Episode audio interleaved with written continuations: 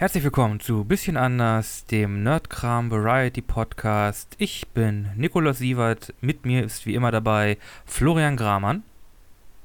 Hallo. Und heute schauen wir uns an, wie es aussieht, wenn ein Jazzpianist und Aragorn einen Roadtrip machen. Aber zuerst das Intro.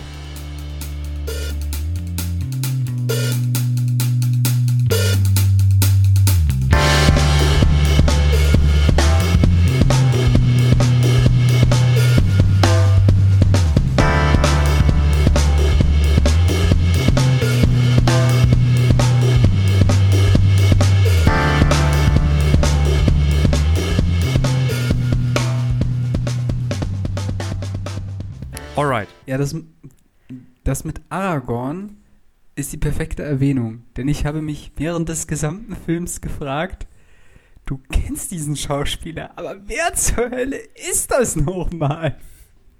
Das ist Viggo Mortensen. Unter anderem bekannt als Aragorn, Aratons Sohn, in einem kleinen, unbekannten Independent-Film namens Der Herr der Ringe. Ist, ist, ist total klein. Ja, hat kaum einer davon gehört. Nee, ich glaube, ich glaube auch nicht. Also, wir haben ja auch nicht schon mal in diesem Podcast drüber gesprochen. Genau. Aber um alle anderen aufzuklären, um welchen Film es geht. Es geht um Green Book. Ja. In dem eben, wie, wie gesagt, Viggo Mortensen eine der Hauptrollen spielt. Und ja, ja. wir hatten es ja gerade. Ja, Tony Lip spielt er. Genau. Ja, an dieser Stelle sei nochmal vorab gesagt, äh, dass wir natürlich über diesen Film spoilern werden. Ähm, und dementsprechend äh, sei das an dieser Stelle nochmal warnend vorausgesagt. Aber im Grunde genommen kann man das eigentlich wie jedes Mal halten. Ihr könnt gerne unseren Podcast anhören und euch dann immer noch diesen Film ansehen, weil er ist grandios, meiner Ansicht nach. Hm, ist gut. Und ja, ähm, auf jeden Fall, das eine schließt das andere nicht aus. Gut, haben wir das. Wichtige vorab. Genau. Verdammt, was hast, was hast du vorhin nochmal Da gab es noch einen Punkt, an dem ich einhaken wollte. Genau. Äh, wir werden spoilern. Äh, noch nicht sofort, aber wenn wir dann in die Besprechung nach dem Film, äh, nach der kurzen Zusammenfassung gehen, werden wir spoilern. Aber vorher nochmal ein, ein kleines ähm, Vorspiel. Der Film Green Book, der basiert ja auf wahren Begebenheiten. Ja. Ne? genau. Und da jetzt die Frage, kann man Filme, die auf wahren Begebenheiten basieren, eigentlich spoilern? Stimmt, das ist eine gute Frage. Weil ich hatte ja, äh, habe mich mal mit Bekannten unterhalten und habe dann gesagt, Spoiler für Vikings. Jo, äh, Björn, Eisen, äh, Björn Eisenseite äh, stirbt ja dann da bei dem Angriff auf Kattegat. Wieso was? Kannst du mich doch nicht spoilern. Ähm, so, wir wissen, dass Björn, Eiren, dass Björn Eisenseite vor irgendwie 700 Jahren beim Angriff auf Kattegat gestorben ist. Warum ist das ein Spoiler? Und da habe hab ich halt überlegt, kann man irgendwie, ja, Historiendrama und so, kann man das spoilern? Das man weiß es ja eigentlich schon. Die Geschichte ist ja schon erzählt. Oder passiert. Das stimmt, aber ich glaube, es ist ja jetzt nicht bei jeder ähm, wahren Begebenheit, wie man das ja auch so gerne nennt, nicht unbedingt so, dass jeder diese Geschichte schon kennt. Ähm, vor allem, wenn sie nicht schon in einem Buch verfasst ist oder so. Und ähm, das war ja ähm, ein anderer Film, ähnliche Thematik, noch, noch viel härter, noch viel früher, war ja äh, 12 Years a Slave. Das Mhm. war auch ein Buch, ein Buch, was veröffentlicht worden ist. Und ähm, das basierte ja auch auf einer wahren Begebenheit. Also, huh, ja, gute Frage.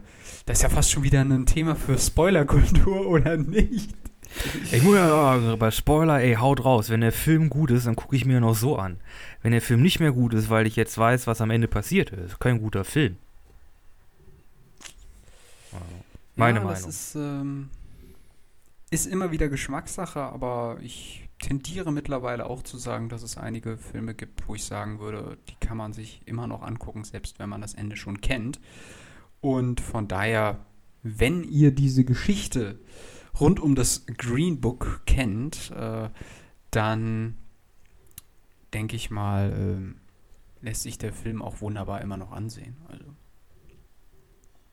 Außerdem ist es ja immer noch etwas anderes, die filmische Umsetzung zu sehen von einer Geschichte Das stimmt. und die Geschichte zu kennen.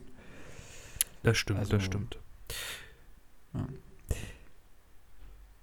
Genau. Äh, vielleicht beginnen wir ganz ähm, zu Beginn bei einer einfachen Frage, nämlich, wann hast du diesen Film gesehen? Das habe ich dich nämlich noch gar nicht gefragt. Ich habe ihn tatsächlich jetzt zu Ostern quasi als kleines Osterei geschenkt bekommen und äh, habe mir den Film dann angeguckt und der war echt gut. Also hat mir sehr gefallen, hat ja auch ähm, drei Oscars meines Wissens nach. Leider habe ich die DVD gerade nicht vor mir liegen.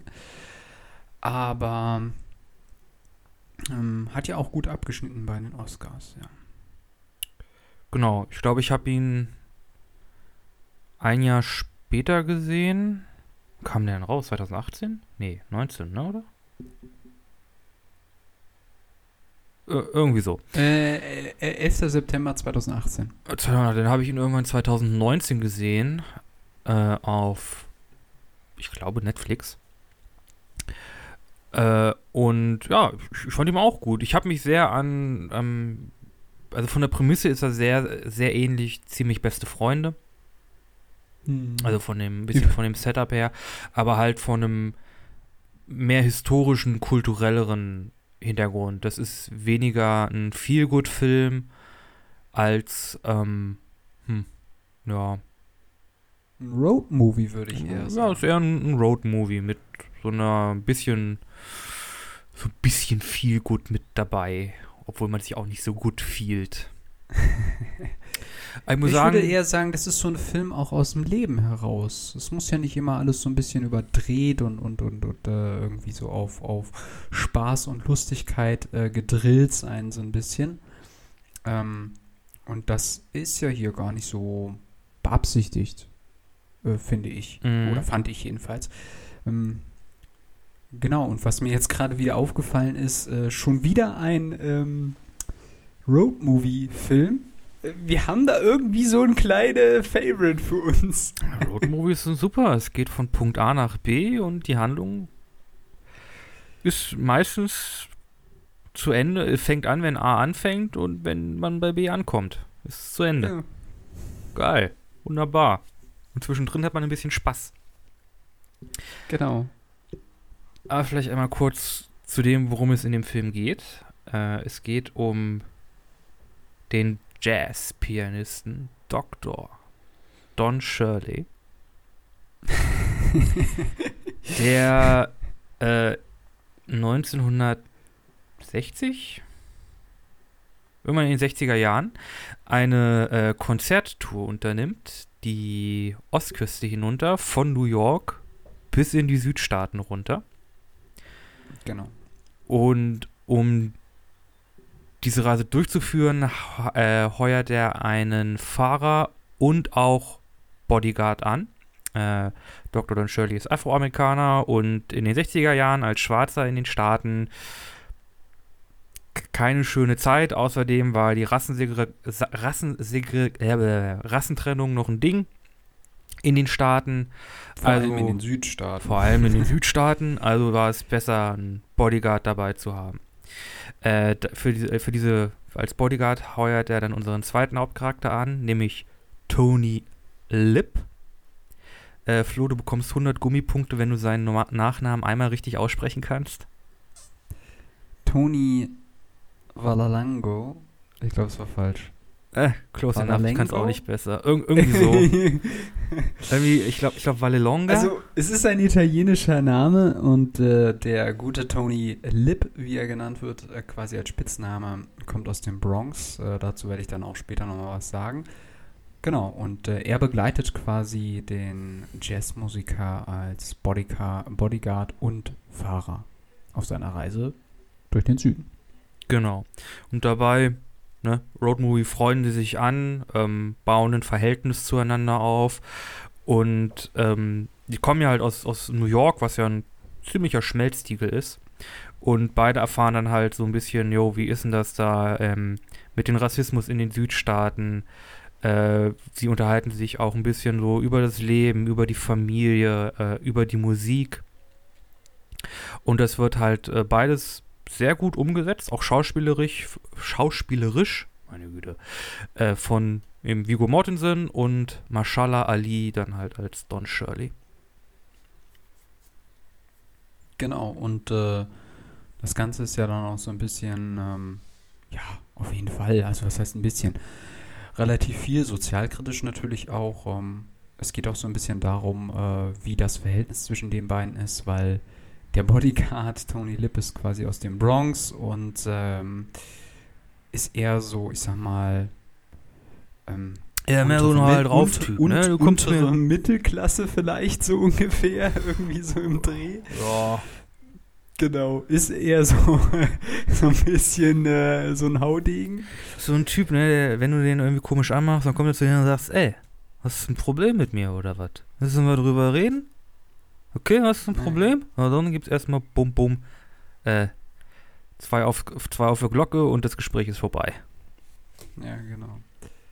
Und der Don Shirley ist ja mehr, äh, ja, äh, gehobene Oberklasse, also äh, hat ein ganz äh, vornehmes Auftreten, ist gut gekleidet, äh, wohnt über der Oper.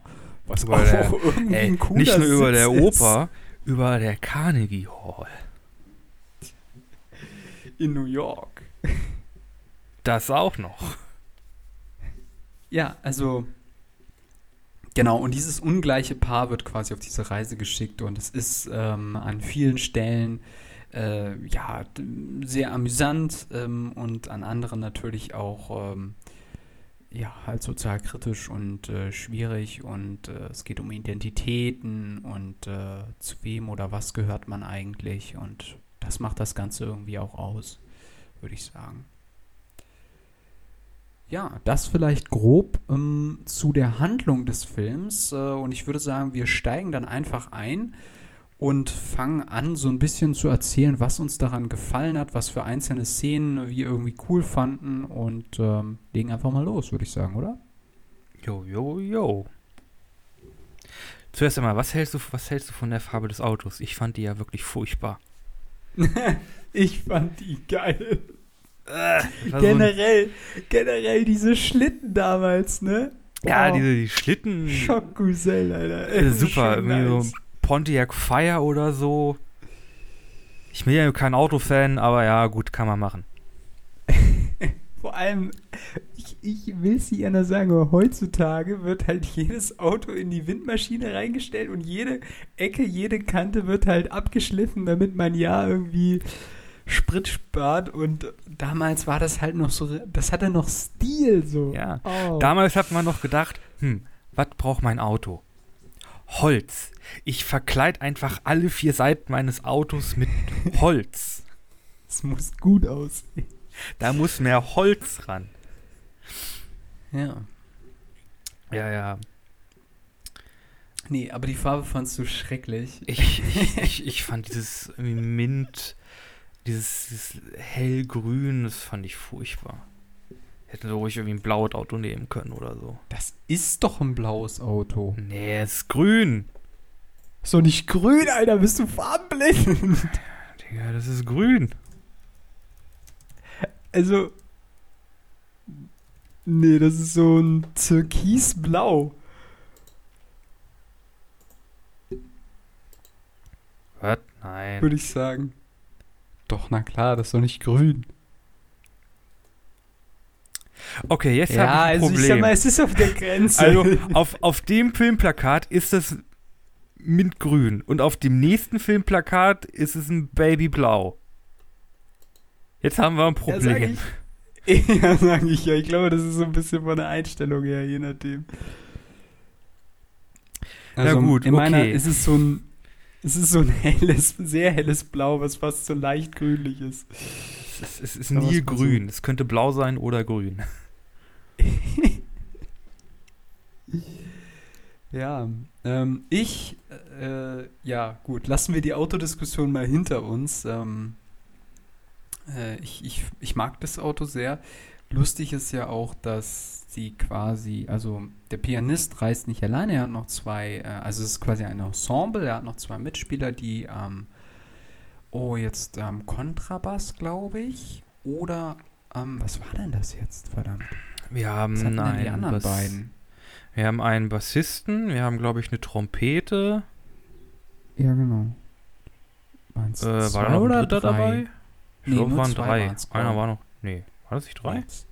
Nee, das waren nur zwei. Bei mir ist der Film ein Jahr her. Ich habe eine Entschuldigung. ja, das stimmt. Ah, nee, bei mir ist der Film zwei Jahre her. Mein Gedächtnis ist nicht mehr so stark. Ähm, okay, äh, wie auch immer, auf jeden Fall, sie haben quasi zweimal dieselbe Karre gemietet und ähm, fahren quasi damit äh, Richtung Süden. Ist nicht so, wie das heutzutage ist, yo, ich fliege mit meinem Helikopter zu jedem Ort, wo ich da hin muss und so weiter, so Superstar-mäßig. Nee, nee, nee. Da wurde noch richtig schön auf der Autobahn äh, die, die Kilometer runtergerissen und äh, ich will ja nichts sagen, aber die USA ist ein verdammt großes Land. Also, jo. Und da Ähm. gibt es auch mal verdammt viel nichts. Was sehr schön sein kann, Mhm. don't get me wrong. Aber was Teil auch sehr langweilig sein kann. Country Ho. Okay. Ähm, ich fand ja mal wieder die Eingangssequenz oder das, äh, die, die ersten paar Szenen sehr, sehr gut. Habe ich Ähm, absolut da hat man, bekommt man wieder Kopf. richtig schönen Einblick, was ist der Tony Lip eigentlich für ein Typ. Und ähm, da ist er, er arbeitet nämlich eigentlich als, ähm, ja, er sagt selbst im öffentlichen Bereich, aber im Äh, Grunde ist er. Rausschmeißer in einem größeren ähm, Vernissage oder ähm, ja, in so einem Art größeren Club. Und äh, da sind dann alle möglichen ähm, vornehmen Leute und so weiter, aber ich glaube auch ein bisschen zwielichtige, so ein paar Mafia-Leute. Ich habe schon gedacht, das ist schon ein bisschen Mafioso-Ding. Vor allem, wenn man bedenkt, was der Tony Lip so als Schauspieler alles geleistet hat. Du meinst Viggo Mortensen als Schauspieler, nicht Tony Nein, Lip. Ich meine Tony Lip. Okay. Was meinst Das verstehe ich jetzt nicht. Tony Lip war Schauspieler. Hat der hat eine Mafia, ge- der hat einen so. Mafia-Boss gespielt in der Serie Die Sopranos. Ach so, okay. äh, und er hat irgendwie äh, er hat in ähm, Donnie Brasco hat er auch einen Gangster gespielt. So, ja. Naja, wie auch immer, auf jeden Fall, es gibt dann so eine Anfangsszene, wo so ein Mafia-Typ ähm, seine, an, seine Kleider an der Garderobe abgibt. Das gibt so eine Garderobenfrau und sagt dann auch, ja, hier mein Hut, pass bloß auf diesen Hut auf, der ist total wichtig und so weiter. Und dann kommt Tony Lip und sagt einfach hier, ähm, gib mir mal diesen Hut da. Ich bezahle dir auch ein paar Dollar dafür. Und später, als der Typ dann wiederkommt und seinen Hut und seine Klamotten wieder haben will, dann äh, regt er sich natürlich total auf, weil der Hut weg ist und so weiter. Und die, die, die Frau wird fast gefeuert. Und dann nach Ladenschluss äh, folgt der Tony Lip dann diesem Gangsterboss und bringt ihm dann den Hut und sagt, ja, ja, ich habe mich mal ein bisschen umgehört und dann habe ich den schon wiedergefunden. Und damit hat er quasi den, den reingelegt und äh, sich ein gutes Wort bei dem oder ja, angelegt. Also, das ist so ein, das ist echt so ein Typ, äh, er ist schon richtig Bronx-like irgendwie. Also, Ja, generell die Bronx ne? ist, ja, so eine echte Type. Ja. Und äh, das hat mir sehr gefallen, weil man da quasi den ersten Eindruck bekommt, was ist das für ein Mensch, äh, wie ist er so drauf? Und äh, da kann man schon, also zumindest die Leute, die Menschen ganz gut einschätzen können, äh, können dann schon ungefähr, ahnen dann schon ungefähr, okay, das ist so ein Typ.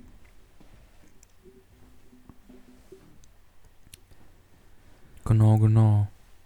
Wobei ich sagen muss, und das ist mir beim, auch im Nachhinein bei dem Film ein paar Mal irgendwie, hm, irgendwie auch noch, noch aufgefallen, äh, dass da doch, also vor allem bei dieser italo-amerikanischen äh, Familie, dass da sehr ein Stereotyp bekommen, ähm, irgendwie präsentiert wird. Also da ist jetzt nichts dabei, was ich nicht erwartet hätte. Hm. Also wenn man Ach sagt so, meinst oh, es ist, das ist so Italo, das ist wie eine italienisch-amerikanische äh, Familie. Natürlich, da der Vater ist natürlich so ein ey, oh, ey. Äh, die Frau ist dann, äh, die, die Frau ist dann ein bisschen zurückhaltender, aber wie hat, hat ein gutes Herz und kommt da durch die harte Schale von ihrem, von ihrem Mann durch. Dann gibt es da natürlich italienische Familie, die haben natürlich irgendwie zwei oder mehr Kinder und am besten sind da auch noch irgendwo die Großeltern mit dabei und ja, also d- Hm. wenn du denkst, so Film, italo-amerikanische Familie, dann ist das schon so ziemlich das Stereotyp wird da, also, oder ist das ein Stereotyp? Be- Wird da sehr Ja, bedient, ja. Ja, kann man, kann man schon sagen. Ähm, ich würde dir in der Hinsicht widersprechen, allerdings kann ich das jetzt nicht ad hoc äh, belegen, dass es natürlich so sein kann, dass der damals, weil es ist ja eine wahre Begebenheit, dass die Familie quasi wirklich so ähm, groß war oder wie auch immer, dass die dann halt immer zu ihm gekommen sind und immer gemeinsam irgendwie irgendwie äh, Baseball äh, bei ihm da in der Fernseh Fernsehen gesehen haben oder sowas.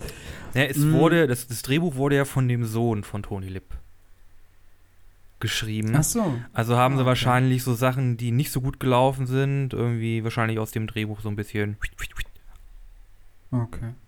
Ja gut, da, da- das, dazu kann ich jetzt nichts sagen, also das weiß ich natürlich nicht. Aber klar, hast natürlich recht, also kann man schon sagen, dass es vielleicht so ein bisschen, ja, doll stereotypisch war. Wobei man auch sagen muss, ähm, klar hat das irgendwie eine Bedeutung, aber der größte Teil des Films findet ja dann doch äh, Unterwegs statt. Road- ja, ja. genau unterwegs statt. Von daher ist es so ein bisschen, ähm, ja, ja, ist so ein Punkt, kann man kritisieren, sehe ich ein, ähm, Sinn.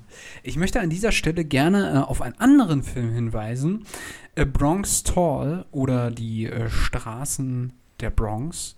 Ist auch ein wunderbarer Film, der die Bronx generell natürlich noch viel mehr in den Fokus rückt als jetzt Green Book.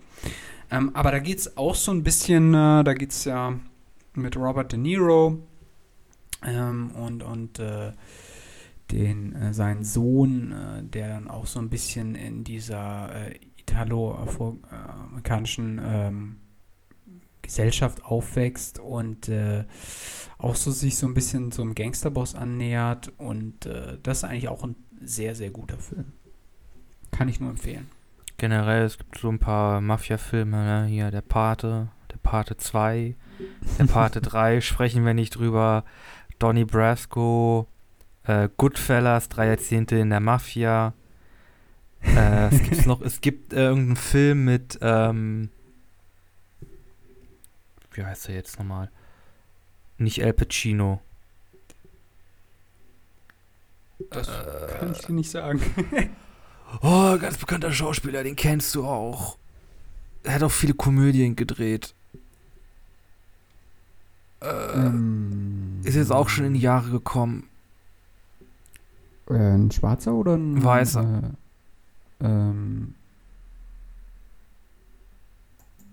Ich weiß es nicht. Wie heißt er das? Er sieht halt aus wie ein Opa mittlerweile.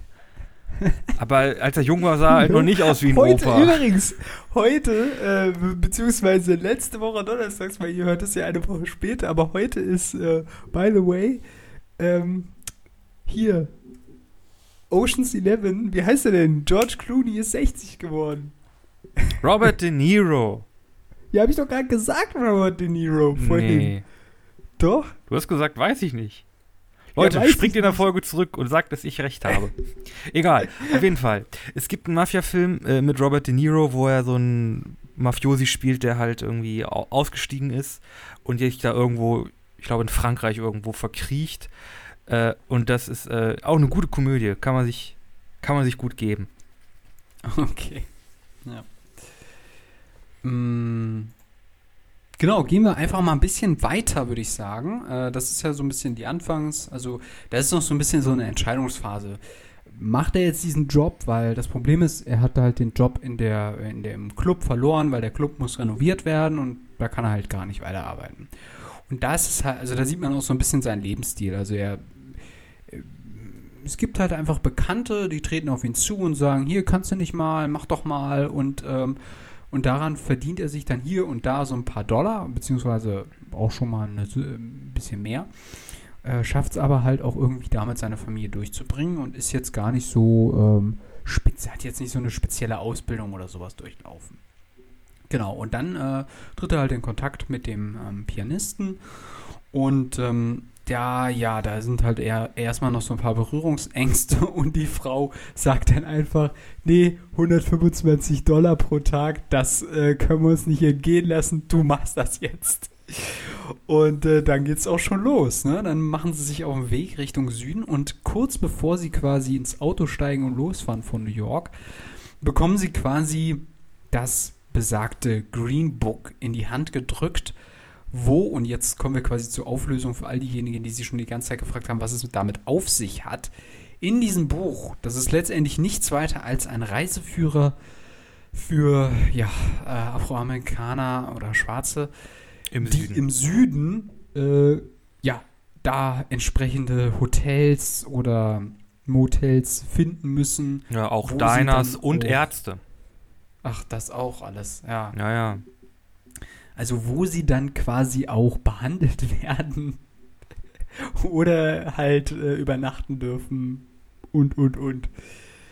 Ja, die Amis mal wieder. Also gut, äh, zu dem ganzen Rassismus-Thema kommen wir dann auch noch. Ähm, aber ja, genau. Und was mir da wiederum so klar geworden ist, ähm, im Vergleich zur heutigen Zeit, da kriegt er am Tag der Abreise, also der Fahrer kriegt am Tag der Abreise so ein Ding in die Hand gedrückt und muss dann quasi diese Orte einfach so finden. Der war noch nie da und einfach so, also mit Karte und allem. Verstehst du, was ich meine? Also heutzutage ist man ja gewöhnt, also wenn man ins Auto fährt Ja. oder so, man hat ja ein Navi oder man hat ein Handy, zack, Google Maps raus und dann findet man das schon, ne?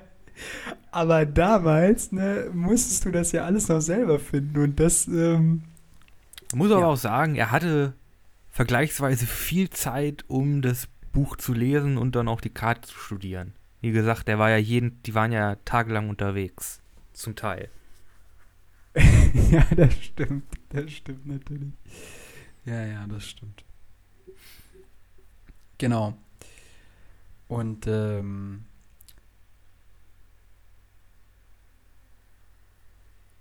ja, vielleicht, vielleicht äh, brechen wir so ein bisschen raus und äh, du sagst einfach mal so oder sprichst einfach mal die Szenen an, die dir auch gefallen haben. Und ich komme dann Mhm. auch einfach mal auf unsere, auf meine zu sprechen. Hm, Vielleicht vorher noch was anderes, weil ich kann mich ehrlich gesagt an einzelne Szenen gar nicht mehr so genau erinnern. Wie gesagt, Hm. letztes Viewing ist eine Weile her. äh, aber ein bisschen Meta. Äh, in dem Film kommt ja sehr viel, auch, ich glaube, der größte Teil des Soundtracks besteht aus Musik, die John Shirley gespielt hat. In den Mhm. verschiedenen Kombis, die er gemacht hat. Äh, gefällt dir die Musik, die Don Shirley spielt? Ja, Ja? Tatsächlich habe ich auch äh, sogar was von ihm. Ähm, unbewusst, das war mir vorher gar nicht so klar. Ähm, ich habe mir irgendwann mal äh, so eine Zusammenstellung von alten, altern New Orleans äh, Musik und so weiter geholt. Und das ist ja noch, ja, da, da, da, da taucht seine Musik so auf. Und äh, die damals quasi in den 60ern und so weiter en vogue war oder sehr verbreitet war. Ähm, das ist da alles mit drin und äh, ja, gefällt mir eigentlich ganz gut. Also, ich sag mal, höre ich jetzt nicht immer, aber hin und wieder. Warum nicht? Ich muss sagen, es gibt nur wenige Songs, die mir von ihm gefallen. Oder, na gut, ähm, das ist jetzt wahrscheinlich, Also mal, das klingt jetzt ein bisschen zu vielleicht muss- fies. Vielleicht muss ich mich noch mal ganz kurz korrigieren. Also, ich habe äh, ich habe jetzt kein Album oder sowas von ihm. Äh, ich habe halt quasi eine Zusammenstellung von Songs aus dem äh, Zeitraum, sage ich jetzt mal. Da sind meiner ähm, jetzt im Vergleich zum Film wahrscheinlich zwei, drei Lieder auch von ihm mit dabei. So. Um das vielleicht Ja, du hast ja auch den. Film gesehen, da kommt die Musik ja auch vor. Genau. Äh, aber ich muss sagen, äh, mir gefällt ähm, jetzt, also jetzt nicht speziell seine Musik, aber zum Teil auch, mir gefällt die Art des Jazzes, des Jazz, die er Mm. spielt. Das trifft nicht so meinen Geschmack. Also ich bin halt Nee? wirklich, nee, ich bin, ich äh, äh, bin oder ich höre und spiele auch lieber einfach den Jazz, den Don Shirley quasi nicht mag. Dieses laut in die Tasten hauen, ein bisschen johlen, ein bisschen, ein bisschen einfacher, ein bisschen ruppiger. Äh, äh, das ist mehr so das, was, was mir liegt, was ich. Naja, wa- wahrscheinlich auch eher, weil ich das, weil es das ist, was ich eher kann. Aber dieses, er spielt ja wirklich sehr diffizil. Fast schon, es hat ja schon Anmutung an, an klassische Musik, wie er auf seinem Klavier äh, seine Parts spielt. Hm. Und das ist halt so Jazz, da komme ich irgendwie dann, da komme ich nicht so mit, da komme ich nicht so rein. Das ist dann, äh, äh. Ja, ich sag mal, für mich wirkt es auch immer ein bisschen Old French. Sagen wir es mal so. Äh, nicht im negativen, also nicht im extrem negativen Sinne, aber ja, es wirkt so ein bisschen alt. Ähm, wohingegen, ich sag mal, das, was man jetzt ähm, bei den Blues Brothers oder so hört, das ist halt noch viel Ja, weniger Jazz. flotter. Das geht Ja, wirklich mehr in die Bluesrichtung. Das stimmt. Ja, es ist auch mehr- es ist auch weniger Jazz, das stimmt. Das stimmt wirklich, ja. Hm. Ja. Ja, es gibt ähm, äh, oder hast du hast du noch wolltest du noch was sagen zu dem Punkt? Ich wollte dich jetzt nicht unterbrechen, tut mir leid. Ähm, ja, mein ganzer Punkt wird im Grunde dadurch ausgeho ausgehoben, dass ich ein großer Fan von Charlie Parker bin, der im Grunde auch unglaublich kompliziert und schnell spielt, aber keine Ahnung, bei dem ist irgendwie noch eine andere Energie dahinter. Aber, naja, hm. Äh, das ist aber halt dann eine Geschmackssache. Hm. Kann auch sein, dass ich Klavier Klaviermusik einfach nicht so abfeier. Du bist Oh. ja auch Saxophonist. Ja, Saxophon ist halt schon arschgeiles Musikinstrument. Kann schon arschgeil klingen. Nee, nee, also jetzt nichts gegen Klavier, aber. Ja, Ahnung. Ist Ja, aber nicht, schon- einfach nicht meine Musik. Ja, das ist ja auch Geschmackssache. Genau. Ähm, apropos Klavier, das ist nämlich auch lustig. Es gibt dann so ein paar Szenen. Ähm, äh, er muss nämlich immer vertraglich ist quasi da, wo er den Auftritt hat, festgehalten. Er muss auf ein Steinway äh, Klavier spielen und äh, äh, dann gibt es auch so ein paar Szenen, wo quasi diese äh, ja, die, die, es kein Steinway gibt und da, da muss ich quasi ähm, Tony Lip mit den, mit den Leuten anlegen und sagen, hier, schaff das jetzt hier mal ran, mach mal inne, äh, weil er quasi dafür sorgen muss, dass für den Auftritt immer alles perfekt ist, weil wenn er einen Auftritt quasi nicht macht, dann ähm, kriegt er am Schluss auch nicht das Geld. Und deswegen muss er halt quasi dafür sorgen, dass der Pianist immer am Start ist. Und das ist auch so ein bisschen die, die Schwierigkeit im Laufe dieses Films, weil ähm, ja, es gibt dann ja schon ein paar, ich sag mal, Eskapaden, oder naja, was heißt Eskapaden, aber es gibt so ein paar Sachen, wo Es gibt da schon, ne, also die werden dann im Lauf ihrer Tour merkt man schon, dass äh, der Don Shirley wirklich ähm, unverhohlen, rassistisch irgendwie Steine in den, in den Weg gelegt werden. ja, Also da, da sagt dann halt auch mal dann irgendwie einer der Angestellten, muss es spielen soll, nö, warum soll ich für den ein Klavier holen? Ist doch ein Schwarzer. Kann doch spielen, Ja, worauf so. er will. ja, genau, Ne? genau. oder- Ja. Ich meine, wir werden ja, auch, werden ja auch dann bei der Polizei angehalten, so, ey, ist, äh, wir haben ja da einen Afroamerikaner hinten drin, ist bei Ihnen alles okay? Ja klar, ist alles okay, ich bin sein Angestellter, Sie sind sein Angestellter, ja. Also das ist da schon ziemlich unverhohlen. Ja, vor allem, sie, sie halten ihn ja an, weil ein Schwarzer nachts um die Uhrzeit nicht mehr draußen sein darf.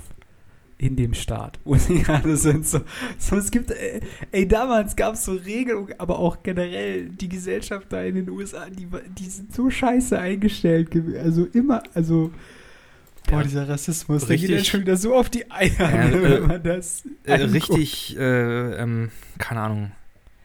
Das ist nicht die fieseste Szene, ich glaube, die fieseste Szene ist dann mit dem Polizisten in dem YMCA.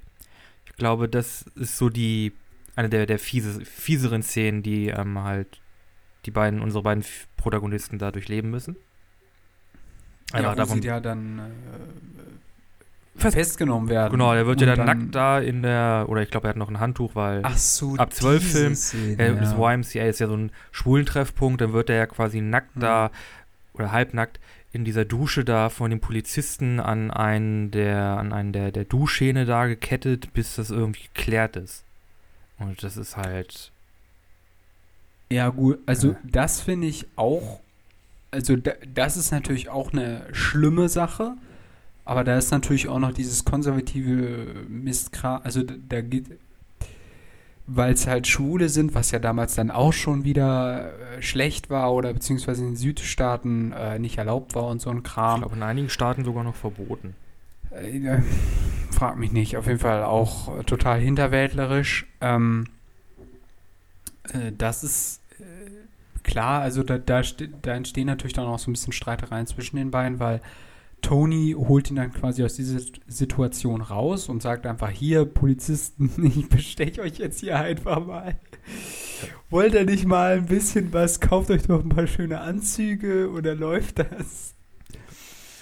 Und ähm, da gibt es dann auch so ein paar Streitereien zwischen den beiden, ähm, aber das stimmt natürlich. Also es, meiner Ansicht nach gibt es aber dann äh, zum Ende hin noch eigentlich noch eine viel krassere Sache, die ich einfach auch überhaupt nicht nachvollziehen Ich würde kann. sagen, die ist nicht krasser, aber sie ist, ekl sie ist ekliger, schleimiger irgendwie.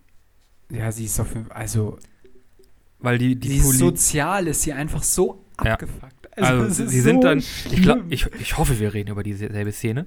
Äh, sie sind dann quasi in einer Art, ich weiß nicht, Golfclub, Country-Club, irgendwie so. Ja, Äh, sind Birmingham oder so. ja, genau, irgendein Club für, für äh, alte, reiche Leute. Oh, warte, warte, ganz kurz. Bevor wir zu der Szene kommen, kommen wir noch zu einer anderen Szene, die auch komplett bescheuert ist. Da sind sie auf so einem Landhaus, irgendwie in Texas oder I don't know, ich weiß nicht wo. Ich glaube nicht, dass sie bis nach Texas gekommen sind. Äh, Weiß ich gar nicht mehr. Ähm, die sind nicht bis ja- nach Texas. Nee, nicht so weit. Ey, ich habe keine Ahnung. Auf jeden Fall ähm, auf so einem Landhaus und dann spielt er da und die Gäste sind auch ganz begeistert und es ist alles schön. Und dann sagt er, ja, es geht gleich weiter nach einer kurzen Pause. So. Logischerweise, wenn man lange für Leute spielt, muss man auch mal ähm, wohin. So. Und dann ähm, sucht er quasi in diesem richtig edel eingerichteten Haus den Apport. So, und dann wird er von dem Gastgeber angesprochen und suchen sie etwa den Apport. Und dann zeigt er wirklich eiskalt Auf so ein äh, Plumpsklo außerhalb des Hauses. Und man weiß eigentlich, dass in diesem Haus zu 100% eine, Wunder, eine wunderbare Toilette da ist. Aber der will den da nicht hinlassen. Und das ist, das ist einfach so, so dreist, das ist einfach so schlimm. Und dann sagt eiskalt, ich werde da nicht hingehen. Ich fahre wieder zu meinem Etablissement, zu meinem Hotel und gehe da auf Toilette. Und das zieht er dann auch eiskalt durch. Eine halbe Stunde hinfahren zum Hotel, geht dahin und fährt dann wieder zurück. Ja. Un Ey, unfassbar. Wenn die eine kürzere Pause haben sollen, sollen sie ihn auf Toilette lassen. Ich hätte das auch nicht durchgemacht. Ist doch scheiße. Ich, ähm, ja. Also, der, Also- also ich würde sagen, also der, der, äh, hier Don, äh, der Don, der steht da schon richtig sein Mann. Also der lässt sich das da nicht bieten. Naja. Aber was mich halt immer erstaunt ist, dass er immer noch quasi seine. Er bleibt höflich. Genau. Und er führt ja das. auch dann in einem, er führt ja dann auch später im Film halt aus, im Gespräch mit, mit Tony, warum er das macht, warum er sich so gibt oder warum er sich so viel auch, ja, auch gefallen lässt. Mhm. Ja, ja. Ja, aber gut, ich habe dich unterbrochen. Kommen wir zurück zu dieser Szene in diesem Country Club. Die ist furchtbar. Es geht ja schon, also es geht ja schon damit los, man merkt, okay, irgendwas ist da nicht so. Die kommen halt an, ähm, an dem Tag vo- vom Auftritt und die werden reingelassen, so, ach ja, das ist die Bühne und das hier ist ein Etablissement mit Geschichte. Wir sind schon so und so lange hier und hatten die und die äh, Mitglieder. Äh, da werden sie auftreten, alles ist vorbereitet. Ich zeige ihnen hier die Künstlergarderobe. Ja, kommen sie in hinten, hinten in den Laden rein und der macht halt eine Tür auf und was ist dahinter? Besenkammer. ja, so ziemlich. Ist schon mal scheiße. Vor allem am Anfang sagt, begrüßt der Typ sie noch so, ja, hier, können Sie gleich stehen bleiben, das ist extra der Künstlerparkplatz. Da denken wir das so, ja, okay. Und Der- dann Dieser geht's komische. aber nur noch rapide bergab bei denen. Und der Typ ist dabei auch immer so nett. Der ist so, boah, Alter, gegen den kriegt Ja, ja. man so einen Hals. kriegst, das ist richtig, das ist, wie gesagt, das ist eine richtig, richtig schön schleimige Sequenz. Gut, äh, auf jeden Fall, sie bereiten sich dann auf ihren Auftritt vor, sind da den ganzen Tag und machen wahrscheinlich irgendwie noch eine, eine, eine Probe vorher. Gar nicht mal, die sind da nicht Gar nicht? lange. Es Ach so. ist abends, sie kommen da, also sie kommen relativ, ich sag mal, später Oh, wie Nachmittag gesagt, kommen die Ist da zwei an. Jahre her. Ja, ist ja nicht schlimm, ist ja nicht schlimm. Später am Nachmittag kommen die da an und dann sagen sie, ja, okay, noch eine Stunde bis zum Auftritt. Vielleicht sollte man vorher noch mal was essen gehen. So. Genau. Und dann gehen sie da natürlich äh, in das Restaurant von diesem, was auch immer, Club. Und bekommen dann natürlich, äh, auch übrigens der Ort, wo sie dann auftreten. Und bekommen dann halt knallhart gesagt, nee, Leute wie, wie, Leute wie sie hm, dürfen hier nicht essen. Also, was? Und da schaltet sich der Toni, ja, wieso? Die Leute dürfen da spielen, aber sie dürfen hier nicht essen. Und diese ganze Sequenz eskaliert dann quasi, glaube ich, so weit, dass sie dann da auch nicht auftreten. Ja, vor allem, ähm, also der, der, es ist, es ist einfach, es ist komplett absurd. Wo der, der Pianist, der ist halt richtig, also richtig edel gekleidet, ne? So ein richtig schönes Dinnerjackett oder so ein, so ein richtig schönes, richtig schöner Anzug, alles tippitoppi, ne? Er ist ein angesehener Musiker. Sie haben ihn aber ja eingeladen, darf da dann, zu spielen. Ja, sie haben ihn eingeladen, da zu spielen. Der wird dafür bezahlt. Und dann also. kommt dieser komische Gaston da noch an und sagt, gibt es ein Problem? Ja, ich, äh, wir würden äh, hier, mein Boss würde hier gern was essen und ihr komischer Heini hier lässt ihn nicht rein. Und dann sagt der Typ, der halt die ganze Zeit, die ganze Zeit so fröhlich war und oh, und der Club und da kommen sie rein und ihre Garderobe. Mhm. Also, ja, aber unser Club hat halt die Tradition, dass äh, Leute wie er hier nicht essen dürfen. Und diese Tradition muss halt aufrechterhalten werden. Also, Das sind die Clubregeln. und, da, und dann, ja, wir können ihn auch das Essen in die Garderobe bringen. So. Und dann, aber passen Sie auf, Sie können auch einfach die Straße runter, da gibt es noch ein anderes Restaurant, da können Sie wunderbar essen. So, wo man sich so denkt, so, WTF, die haben einen mega Laden da. Die können den ohne Probleme was zu essen servieren, aber das ist einfach nur so ein scheiß abgefuckter Rassismus. Da kriegt man wirklich, also, ey, da kriegst du so einen Hals und dann, Ja, dann wird's wobei ja das noch, Schlimme dann, dann, wo er- kommt, dann wird's Ja. ja noch härter. Dann wird's ja noch härter. Ja. Also erstmal unterhalten sie sich quasi zu dritt, also der, der, der ähm, Don Shirley, Tony Lip mit diesem Manager-Typen und dann zieht der Manager-Typ den Tony zur Seite und sagt, äh, jetzt wollen wir uns mal unterhalten, so nach dem Motto. Und dann geht das noch weiter. Dann haut er einfach raus, ja, passen Sie auf, wie viel muss ich hier zahlen, dass Ihr Nigger für, für uns spielt?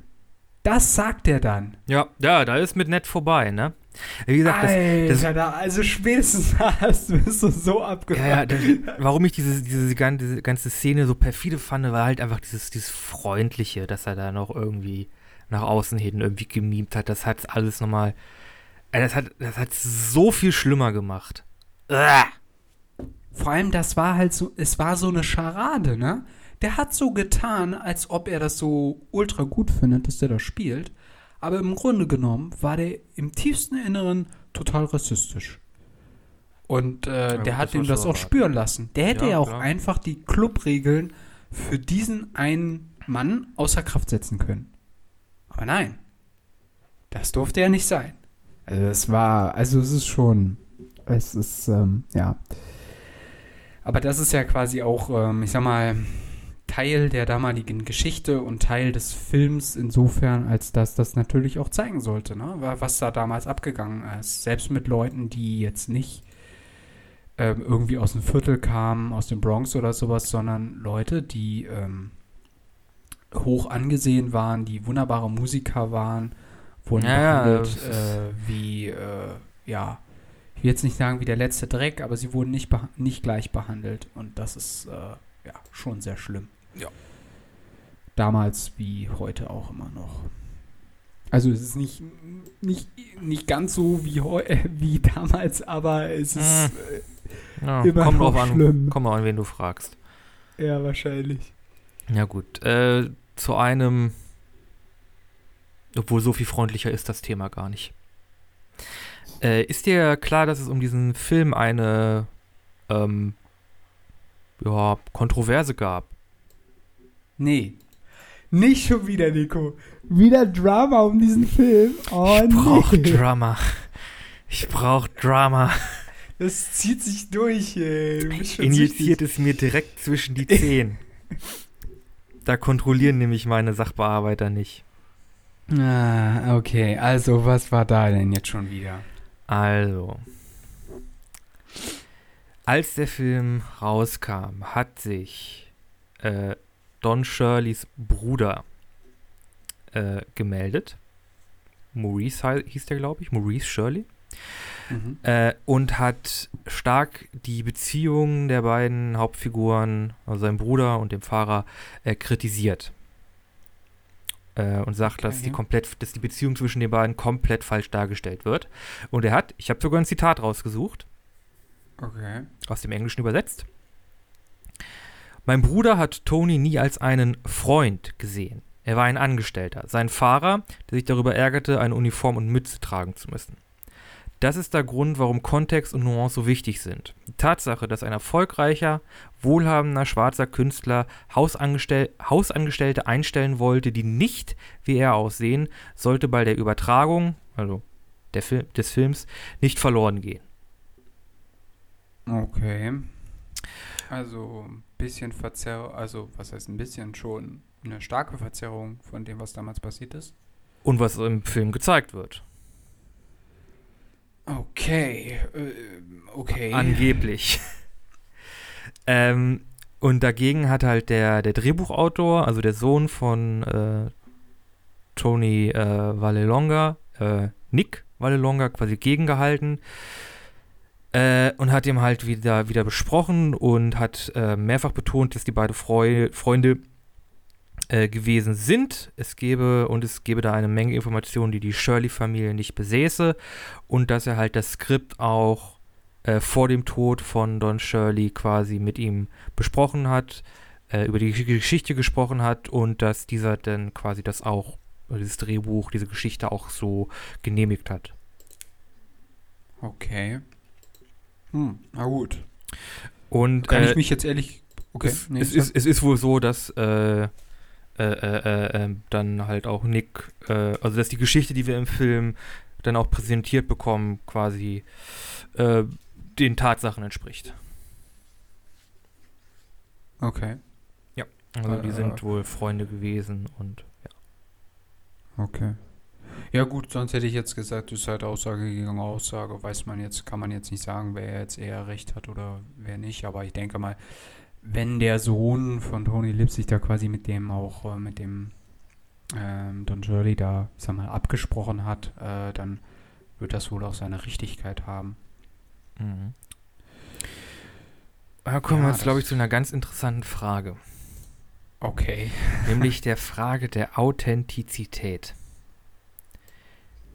Halt in F- Ja. Filmen, die sich halt reale Ereignisse zum, ähm, zum Vorbild nehmen. Es gibt ja das Sprichwort, ne, äh, das Leben schreibt die besten Geschichten, aber das Leben ist ein scheiß Dramaturge.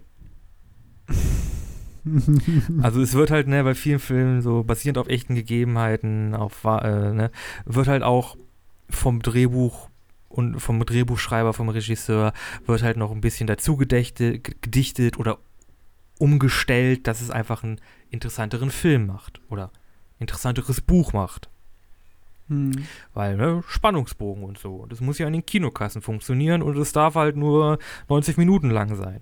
Weil sonst Überlänge und dann beschweren sich die Kinos. Dann müssen zahlen wir da drauf. Und das ist doch alles Müll. Also müssen wir hier äh, Sachen ja, verändern. ja. Das ist halt Okay, immer die okay, Frage, Äh, ja, wie, authent wie authentisch ist denn das da, was wir da überhaupt zu sehen bekommen? Äh, kann es sein, dass die beiden diesen Roadtrip gemacht haben, aber die halt wirklich nur Angestellter und äh, Musiker waren? Hm. Das ist natürlich schwer zu beantworten. Ähm, in der Hinsicht, dass ähm, dass letztendlich nur diejenigen wirklich ent, ähm, entscheiden können oder beurteilen können, sage ich mal, ähm, die quasi die beiden gekannt haben. Als Person, würde ich sagen. Mhm. Was da damals konkret abgelaufen ist zwischen den beiden, ha haben ja nur sehr wenige Personen tatsächlich mitbekommen. Ne? Also vielleicht noch die anderen Musiker, die mit dabei waren, klar, die. Ähm, und natürlich ähm, kennen irgendwie jeweils die Familienmitglieder der beiden Personen, die Leute. Von daher Naja, aber wir hatten halt können die diese. das ungefähr Ja, einschätzen. aus. Äh, können die das ungefähr einschätzen, ob das jetzt äh, ungefähr, ich sag mal, der Typ Tony Lip ist oder ob das vielleicht ein bisschen zu verzerrt ist, ein bisschen zu, äh, ein bisschen zu lustig drauf war, der Typ, oder ja, oder doch zu ernst war. Ich weiß, ich, wie gesagt, also das, das kann man, weiß ich gar nicht, ob man das als Zuschauer bewerten kann. Wie siehst du das? Als Zuschauer auf jeden Fall immer schwierig, weil du halt, ja, quasi nur das gezeigt bekommst, was du, was du siehst. Also in, in, es ist ja nicht, dass du jetzt noch irgendwie vorher eine halbe Stunde äh, Dokumentation, hey, das war Don Shirley, Jazzpianist und Doktor, bekommst, bevor der Mhm. Film losgeht. Äh, verdammt, jetzt habe ich den Faden verloren. Äh, Authentizität. Authentizität, genau. Man kann es als, genau, als Betrachter im Grunde nicht beurteilen, aber ich finde es halt, ich selbst habe halt gemerkt, nee, auch bei Filmen, wo die halt immer sagen, ja, oh, wir basieren auf echten Ereignissen. Okay, gut, aber ihr habt trotzdem eine ganze Menge dazu gedichtet, um einen Film zu machen und es ist wahrscheinlich nicht so passiert. Und das finde ich immer, ja, keine Ahnung, ist ganz interessant im Kopf zu haben und mal drüber nachzudenken, okay, was haben sie jetzt dazu gedichtet, was nicht. Hm. Ähm,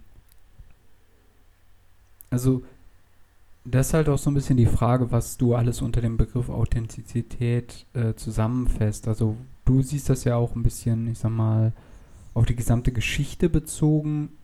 Ich würde persönlich eher sagen, dass es sich dann doch an Personen orientiert.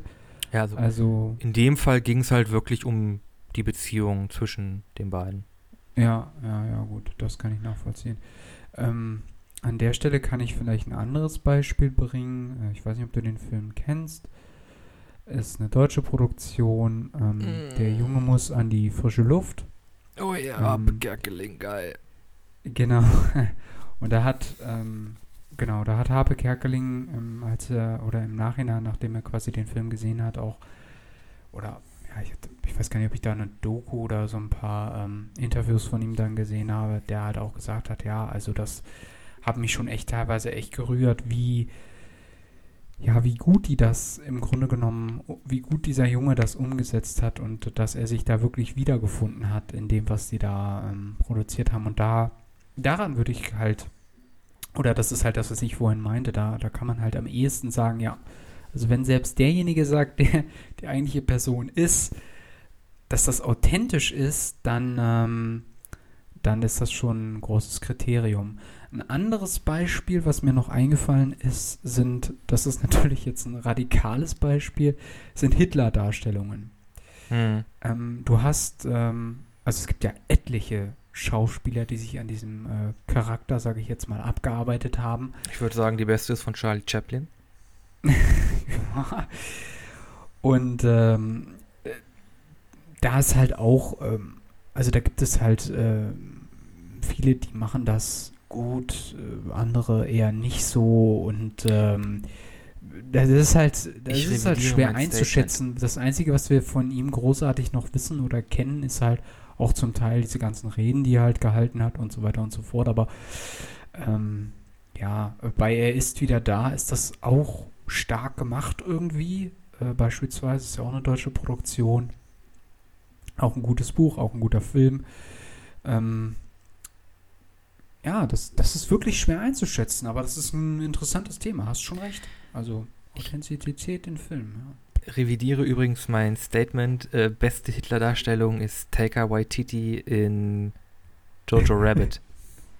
ja. Jojo Rabbit. Weil der hat äh, wirklich intensiv und lange daran gearbeitet, diese Rolle richtig zu porträtieren. Nämlich überhaupt nicht.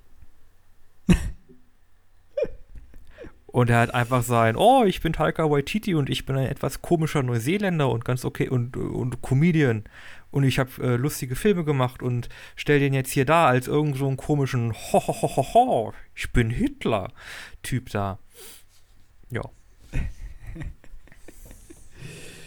Kann ich nichts zu sagen. Ich, ähm, Guter Film mit Scarlett Johansson und Taika Waititi und ich hab der, vergessen, ist, der nicht eigentlich, Kleine ist der nicht eigentlich Regisseur? Er ist eigentlich Regisseur, ja, ja.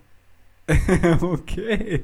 Aber er steht auch ab und zu vor der Kamera oder in, in Anzug vor Kamera. Ich glaube, hier in Thor hat er Kork Äh, gespielt. Ja, stimmt, Ja. genau. Ja, dann wahrscheinlich ein Greenscreen-Anzug. Ja. Tja, ja.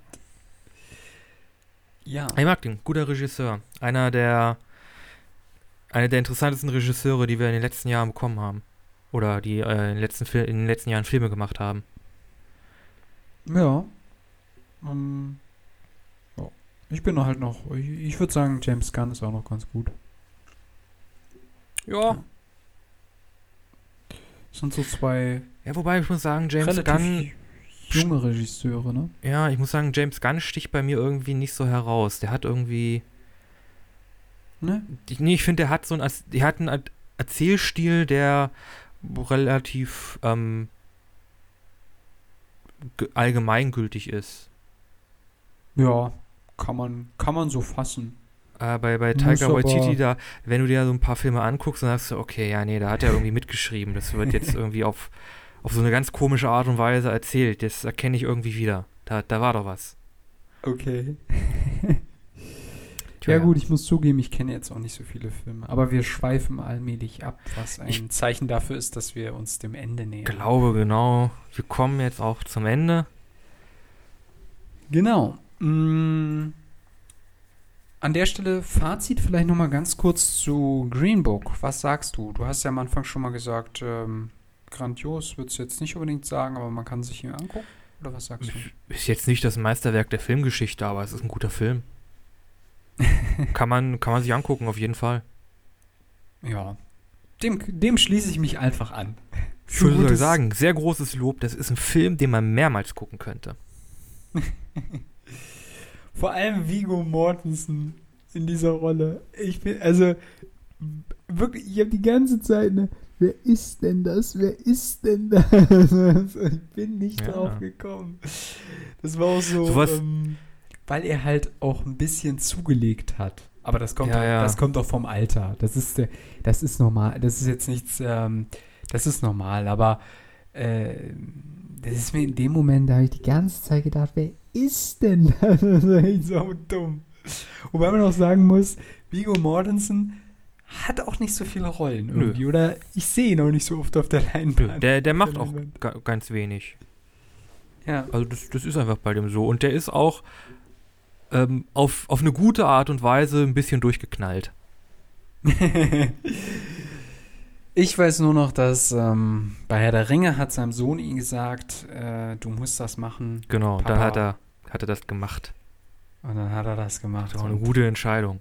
Beste Entscheidung seines Lebens. Ja, Ja.